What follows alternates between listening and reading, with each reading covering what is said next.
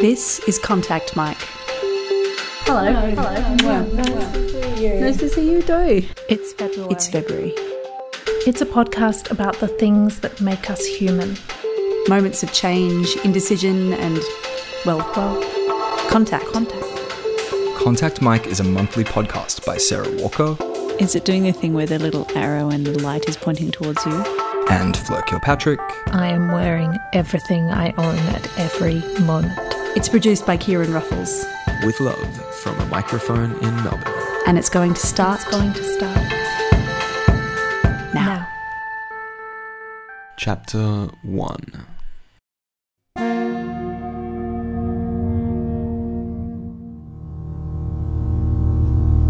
This month, a cat named Kunkush was placed in a carrier. This was the last leg in his long journey. He'd travelled from Iraq with a woman and her five children. They feared for their lives, but they would not leave their cat behind. They arrived in Lesbos in November 2015, along with 100,000 other refugees, and in the chaos, Kunkush was lost. He was found in a nearby village days later, but his family had already been moved on. A volunteer took him to Berlin, and a campaign began to find his family. This month, Kunkush, the cat who had travelled from Iraq through Syria, Turkey, and Greece, then through the air over Bulgaria, Serbia, and Austria to Germany, travelled to Norway, where he was reunited with his family. He was placed into the arms of the woman and her children, and that woman who had held back her tears so many times when she wanted to shed them now wept. This month in your world, a girl ate lettuce for all 29 breakfasts. This month, a five day course was held in Myanmar to teach politicians about democracy. For the last 50 years, the country has been under a fierce military dictatorship. Aung San Suu Kyi herself has emerged from 15 years of house arrest to be the first democratically elected leader of the new government. So, they've come together, these new politicians, with pens, computers, and butcher's paper to work it out, to ask each other hard questions like what happens when someone has too much power? Why is separation of power important to a democracy? And what are the essential characteristics of an effective MP? There they sit, in business suits and traditional hats, desperately trying to get the grey stuff in their heads to understand a brave new world. This month in your world, a man in his 60s saw a car for the first time. He was helped into it, the engine started, and then he was moving faster than it ever moved before. He laughed and laughed. At first, he asked every five minutes, How far have we come? How far is this? Do you know how long this would have taken by foot? But eventually he fell silent. He sat and watched the world pass before him, and no one could guess his thoughts. Chapter 2. 2 Fleur is currently in Leighton Buzzard in England. Kieran and I are in Melbourne, Australia. We are 17,000 kilometres apart. So our voices will be intertwining across 17,000 kilometres of land and ocean. You know, no big deal. February 1st, 2016. I am in my tiny little attic room in England, and my microphone is balanced on as many Harry Potter books as I can find to get it to the right level. I touched a narwhal's horn. I didn't actually mean to the first time, but it was in this room that was really tiny and dark in this museum that was really tiny and dark, and I accidentally brushed against it. And then when I realized what it was, this jolt passed through me, and so I just had to reach out again and let my fingers find it for a split second. And when I did, I shuddered like a, a full body, all over shudder. I thought of the whale just moving through these dark waters, just swimming, having a whaley great time, just completely oblivious to the mythology that we, an entirely separate and unknowable creature, had attached to a part of its body. The horn was mounted on this carved wooden horse head. It's just this weird mash-up animal that has never existed, will never exist. really doesn't matter. But we killed an animal to make it. That's so strange. Dear Fleur, it's Thursday, February the 4th. It's 12:52 a.m. Today there was a rally in the city to protest the fact that the High Court had found it legal for the government to send asylum seekers back to Nauru. I wanted to go. I was texting your sister about it, saying how angry and helpless we were feeling, I wanted to go and stand with people who believed that kindness was important and to yell at people who didn't believe it. But I had a shoot and I couldn't move it. I spent a lot of today thinking about the fact that one of the children being sent back is a five year old boy who was raped there. Five years old. I can't fit that information in my brain. And I don't know if we're doing any good protesting anyway. The media in this country doesn't tend to report it, the government ignores it. The sound systems are never good enough, and people yell and yell, and nothing seems to change. I went to the Invasion Day protest on January 26, and everyone kept getting out of sync with their chants.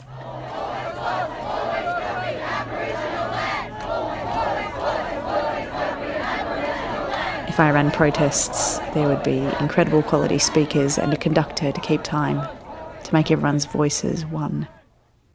Last night, an animator held my hand up to the light and slowly spread my fingers out so they sat just so. He took my pinky and moved it fraction by fraction towards my ring finger, stop motion animating it as I watched. Then he held my hand and said, It looks so boring to watch, but it's so satisfying to do. I like that patience. It's something I'm really, really bad at. I always want everything now. Maybe that's why I find protests so frustrating. I just want to see things change. February 7th, 2016. Dear Sarah, I asked my four year old niece what was the most important thing in the world today. It's what you are. What I am? You Or what know you are? what I am. A little girl?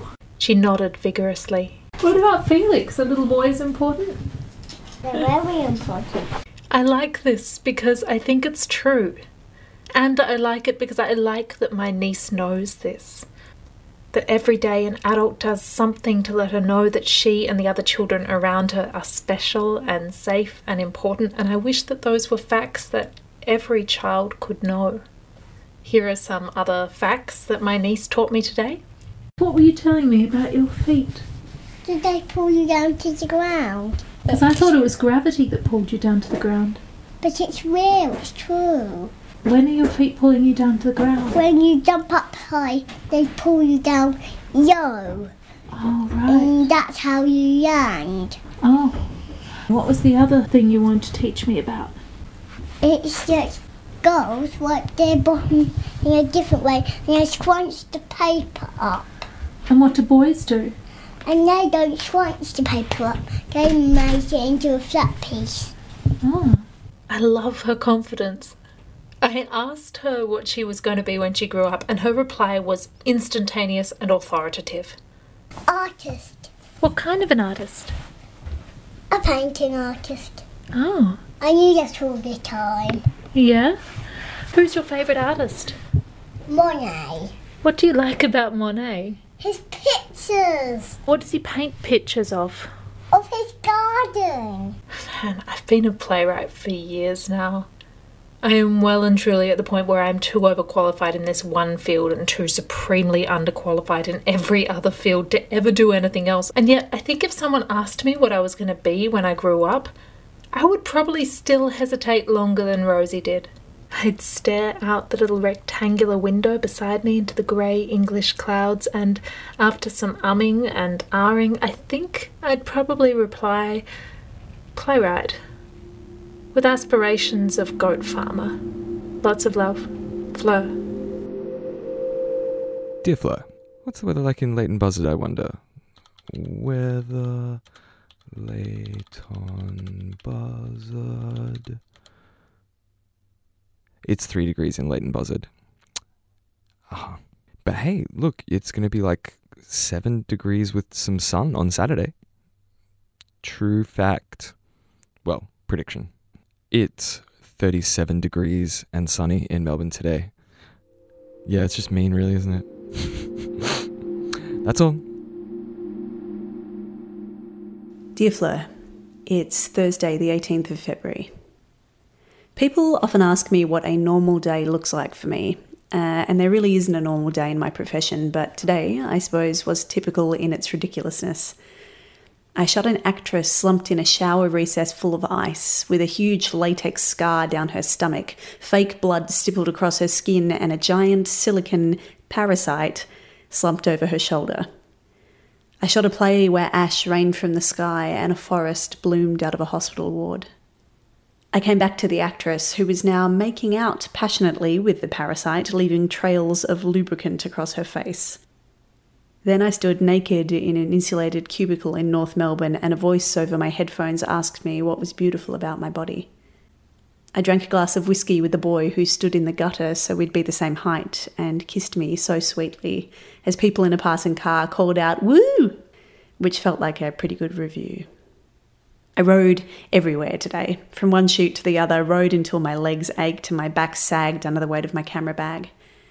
As I was heading home, I waited at the lights at the corner of Wellington Street and Queen's Parade, and three other cyclists rolled up beside me. A man rode past perpendicular to us, shooting up the road so fast, his legs whirring, and our bike lights made a little disco for him to ride through. When he'd passed, we all shared a grin because we knew what that felt like to ride so fast you almost leave your body behind. And when the lights turned green, we all pushed off a little harder and felt the wind slide over our backs and our legs like pistons on the pedals. Chapter 3. Chapter 3. Ten years ago, as a fresh faced 17 year old, I met Jason Lahane. He was the technical manager at the student theatre at my university, and I liked him immediately. He had this incredible natural gravity and sense of wisdom that I found really comforting, and we pretty quickly became close friends. And over the next decade, as we got to know and to trust one another, he would occasionally mention these events and experiences from his life that were very much at odds with this calm, grounded person I knew. These stories were weird. These stories, they were ghost stories. And what I slowly came to realize was that around the time I met him, Jason was going through some pretty big, pretty weird stuff. Some stuff that culminated with him standing on a football field at night, certain that a dead woman lay beneath his feet. Jason was 14 the first time something happened that he couldn't explain. I felt a compunction to get up, walk out of the house, walk out into the front yard, look up at the sky. And when I did look up, there was a full moon and a fairly cloudless sky. There were little bits of cloud going past, so it was very light outside. Jason felt a presence. And my concept at the time was that something had ceased to exist and it wasn't happy about it. so he started talking to it. He comforted it. He told it everything was all right and that everything ends. He talked until everything felt calm again and then he went back inside.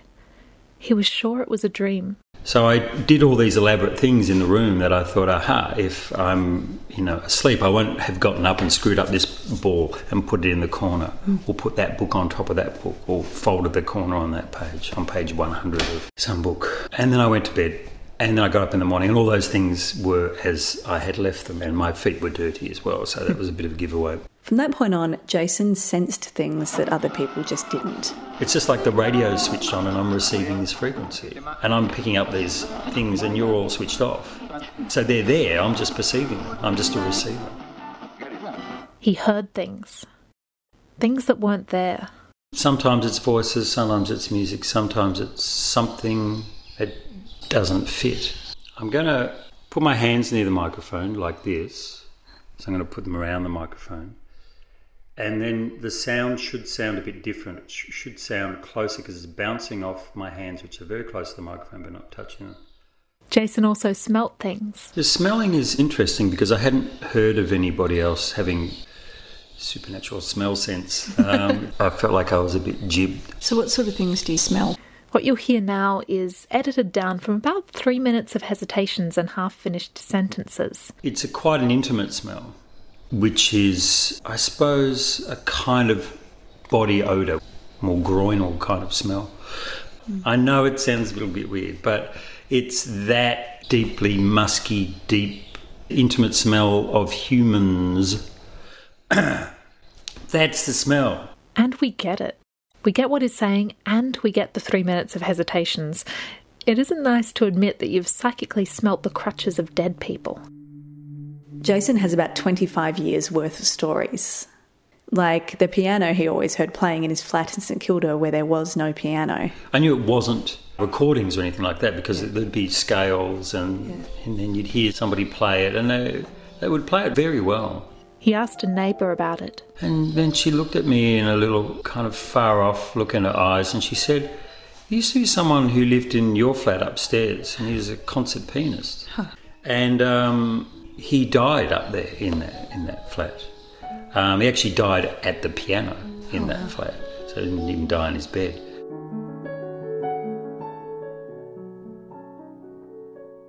If I was to put all that down to just the creation of my mind, because I do not underestimate what the mind can create. Mm. If I was to throw away everything and hang on to one episode that I couldn't really explain, it was probably the night that my grandmother died. That night, he had a dream. The dream was like I'd taken my last breath and my lungs weren't working anymore.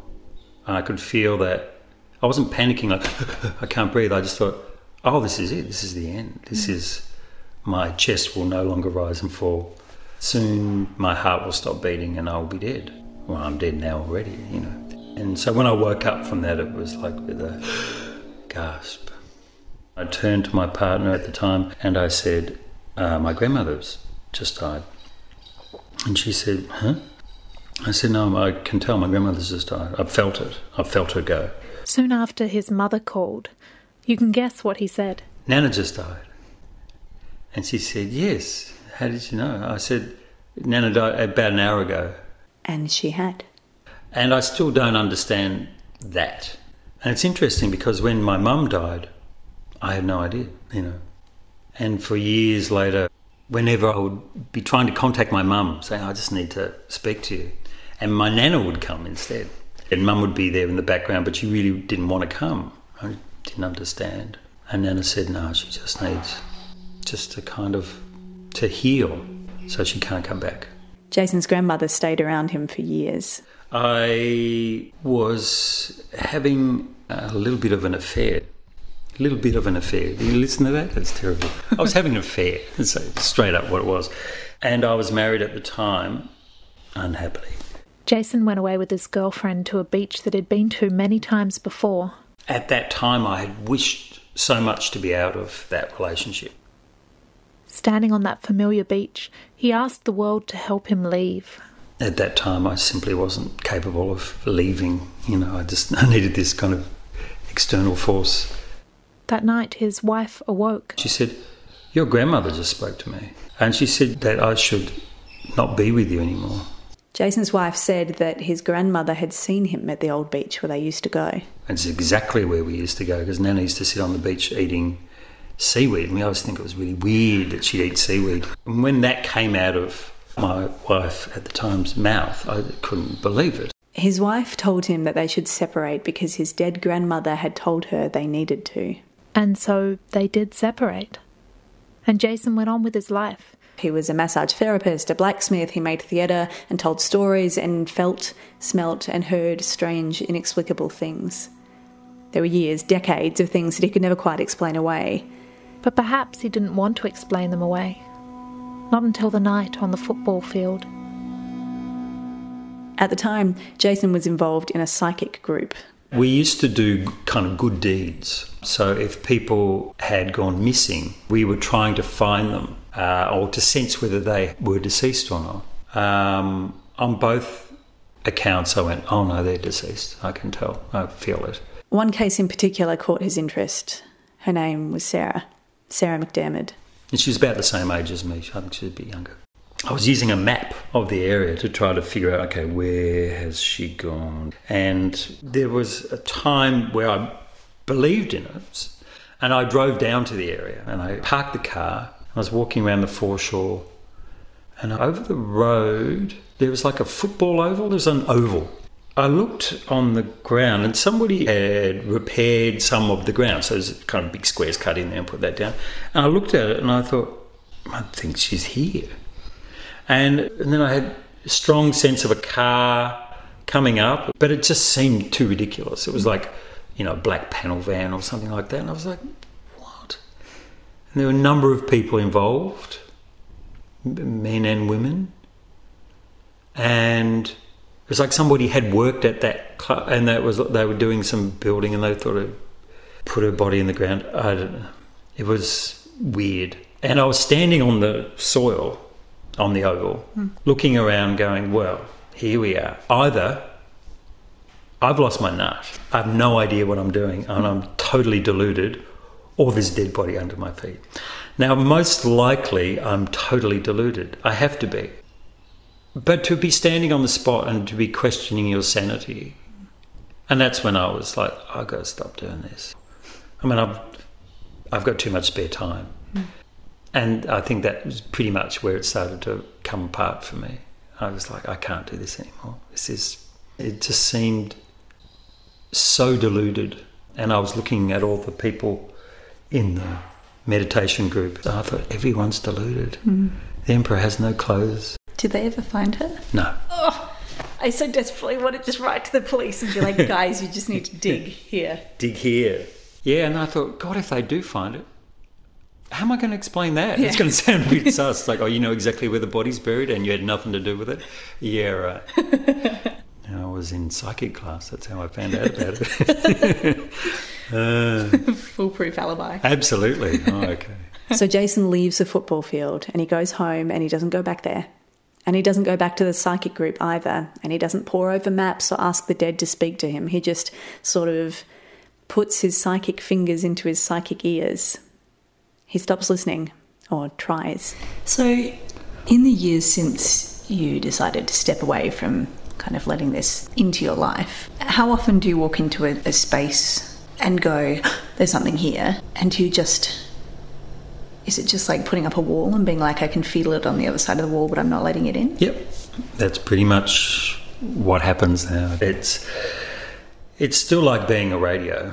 You can never totally turn yourself off, but you can turn the volume down.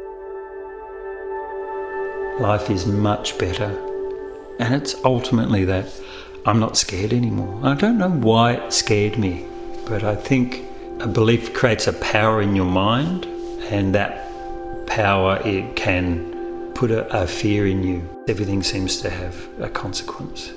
And it so taps into one's overdeveloped sense of responsibility. And, you know, maybe it's those kind of individuals that are attracted to this world, those that have suffered from trauma who need some kind of way of saying, yeah, keep that world at bay, live in this world. So I received that when I was younger. I had been molested, and that was about seven, eight. And it was interesting that it was the start of my um, coming into puberty that it started to release these experiences in me or attributing things to another force outside of what I knew. I wrote down a list of everything that happened to me at one stage for my mum and I showed them to her and she read them and she looked at me and she said, Do you want to see a psychologist? And I said, no, I don't think so because I think it's hard for a 16 year old to answer that question. Hmm. And then she went, I'll take you to somebody. And she took me to a clairvoyant. um, and she did say the magic words, Oh, you're very sensitive. Thank God, I must say that to everybody. um, but you're picking up a lot of things. And that, at 16 year old, in some way confirmed all my you know, beliefs that I was um, inclined towards, you know, receiving messages from the supernatural world.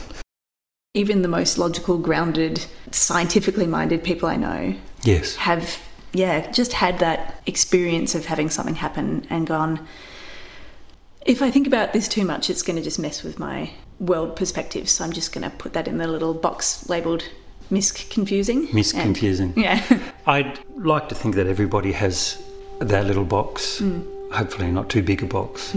Otherwise, you'd be have a fun life like me. There are things that are beyond understanding. I truly believe that. I think there's a lot of people out there that experience this.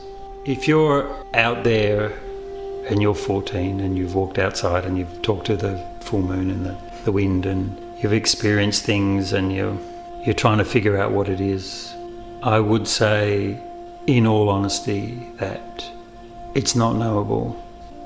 It's obvious. And yet I searched so high and low and looked for people who would know. Nobody knows. We just make stuff up. I would say that there are still many miraculous things that exist in the normal world if you have the eyes to see them and the ears to hear them um, and the nose to smell them.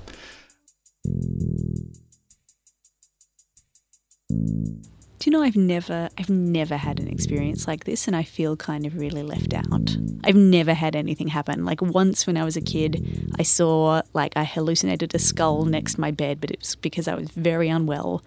Sarah and I we spent this night in the Aradale Mental Asylum. All I felt was that it was an immensely sad place to be. So Mm. I guess you could say that I have felt the emotions of a space, but that didn't seem to me other. Do you remember these these halls where one room would be this pale pink, then the next would be pale blue, then the next pale yellow, then pink, blue, yellow, pink, blue, yellow, pink, mm. blue, yellow. It just was enough to make anyone mad. It's amazing um, how colours, which should be really comforting, in that context are just horrifying because you know how people were treated there and just the, the, the awful, awful things that happened in those rooms. And knowing that they happened surrounded by sweet baby pastels is really, really awful. I was talking to a friend about this, uh, about the idea that, that places have a sense of history. And um, he said he'd been asked by a friend recently, what, what is something that you believe but cannot explain? And his answer was that places have uh, a character. But he said something quite interesting, which was that humans are very good at picking up on uh, chemicals and smells and things released by other humans without really knowing what's going on. And he said, I think maybe places where there's been a lot of fear, maybe something chemically gets into the paint in that space and we are able to pick that up without realizing. And I thought that was a really interesting way of kind of rationalizing it. Wow. Yeah, I think I'm a great believer in architecture. Yeah. I remember being in a church in China when I was 16 and having this immense sensation of awe and having a moment of going, is this what God feels like? And then mm. going, no, this is what architecture feels like. I am feeling a combination of awe at the height of ceilings and at the endeavor of people. I was talking about this interview with a friend of mine, um, and as I was talking about some of the ghost stories, it, the look in his face was incredible. It was just so disparaging and so like, this is bullshit. And then I mentioned the fact that Jason knew when his grandma had died, and he sort of paused and went, Oh, this thing happened to me when I was 10 where my parents sat my brother and I down and they said, We have something to tell you. And my friend said, Oh, I know. I'm going to have a sister. You guys are, you know, you're going to have a baby girl. And his parents were like, Okay, well, we hadn't told you that. And also, we don't know the sex of the baby. And it was a girl. And, uh, and somehow he just kind of knew. Maybe he smelt it. Maybe. But Yeah. exactly. So, yeah, maybe the, the key to all supernatural phenomena is just the human sense of smell that we know so little about. I think there's so many things that we don't know about how we process information from the world. Yeah, you're totally taking microscopic parts of matter in gaseous form into your body and analyzing it at a parts per million scale. Yeah. Um, it's it's pretty incredible stuff. Yeah. Do you have any supernatural experiences, Kieran? You strike me as the sort of person who might have a few sneaky ghost stories. I feel like I relate to the place that he came to by the end of um, of what he was talking about. I will sometimes hear things that I know aren't there, or voices that I know aren't there. What what sort of things? Look, it could be someone saying my name or like uh, shouting. I, I sort of have a moment of choice where I can engage with it or, or get anxious about it. F- It feels very obvious to me that that will just make everything worse. We talked about this the other day, and you used a really great phrase, which was consensus reality. We were talking about the fact that there's no system of understanding the world can account for all the phenomena that we experience as humans.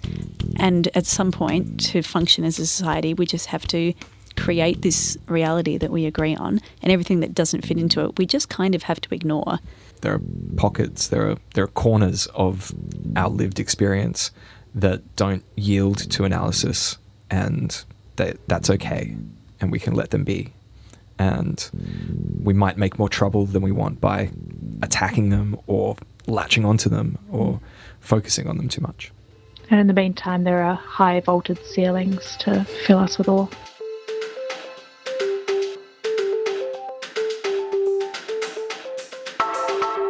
Shall we wrap up? Yeah, good. Hmm, yeah. Cool. Contact Mic is a monthly podcast about people by Flo Kilpatrick and Sarah Walker, produced by Kieran Ruffles. You can find us at contactmicpodcast.com. We would love it if you followed us on social media and reviewed us on iTunes. This has been Contact Mic. This episode, Episode ends ends now. now. We did it! Yeah. Thank you. Bye. Bye, love. bloop, bloop. Okay, I'm gonna hit stop.